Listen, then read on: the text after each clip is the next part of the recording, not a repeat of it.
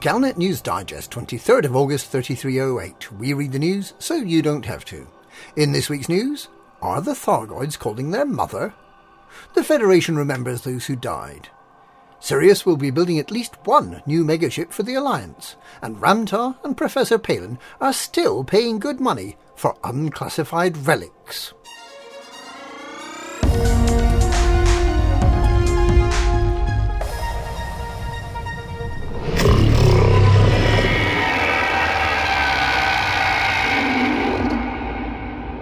It's now two weeks since the Thargoids somehow managed to turn the Proteus wave that was intended to defeat them back on humanity, to power down humanity's spaceships, to disable the weapons and modules we created using Guardian technology.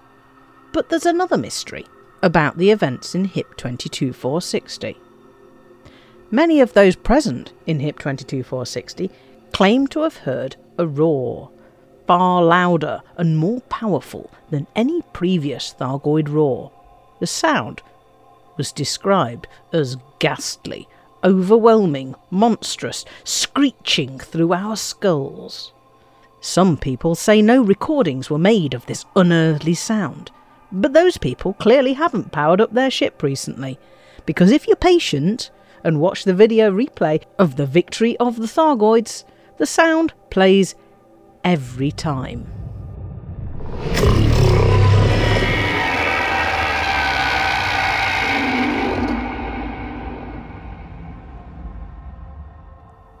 Some have suggested it may have been a roar of triumph. Others believe it may simply be the natural resonance of the second green electromagnetic pulse that came from the Thargoid device on planet ten B. Some slightly potty individuals believe that it may be a call for assistance by the Thargoids in HIP twenty-two four sixty, a bit like calling for help from their mother, and that we should be prepared for mother to come calling. Azimuth Biotech is doing all it can to put some distance between its megaships and HIP twenty-two four sixty, with the glorious prospect preparing to depart for L H S one sixty-seven, close to the permit-locked Mbuni system, and the Musashi heading to T Tauri. The Sirius Corporation beat a hasty retreat to the Alliance system of Arimpox last week.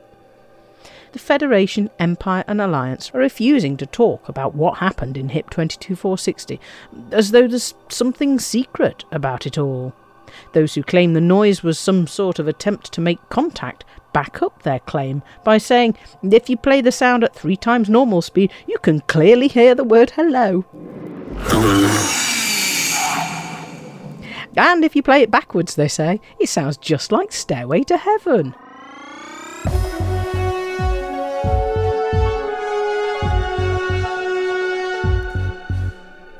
It's now two weeks since the Thargoids somehow managed to turn the Proteus wave that was intended to defeat them back on humanity, to power down humanity's spaceships, to disable the weapons and modules we created using Guardian technology. Logs are still being found in the wreckage that highlight the human side of the tragedy.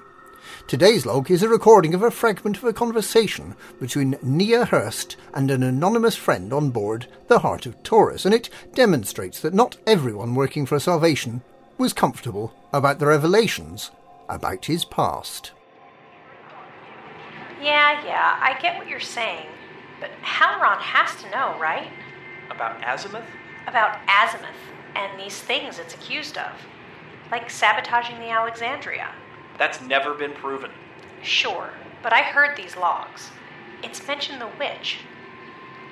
And if they're right, and Salvation is... Who's they? Have you been listening to Aegis propaganda? I'm not saying Aegis is right, but there's just questions is all. Just let it go, Naya. This isn't the time. I guess. I just hope we're doing the right thing.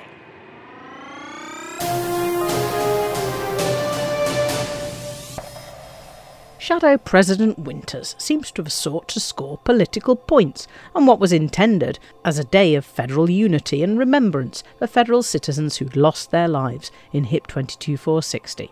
President Hudson had declared the twenty-second of August as a day of remembrance for the fifty thousand crew members lost aboard the Farragut battlecruisers Fortitude, Varian Scott and Bombardier, describing the ninth of August as a dark day in federal history, he insisted that the defenceless crew of the three disabled battlecruisers had died with dignity and honour, and said that their memory and the memory of every citizen who died in HIP two two four sixty would be remembered until the twilight of the Federation.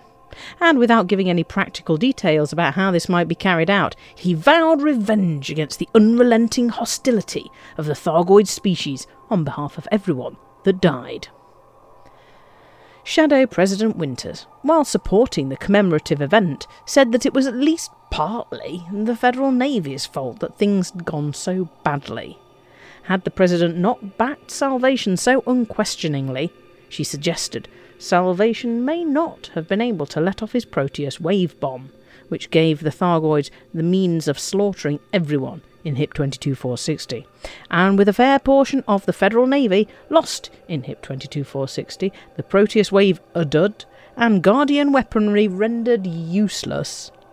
Winters declared the Federation a sitting duck should the Thargoids press their advantage and invade the Federation.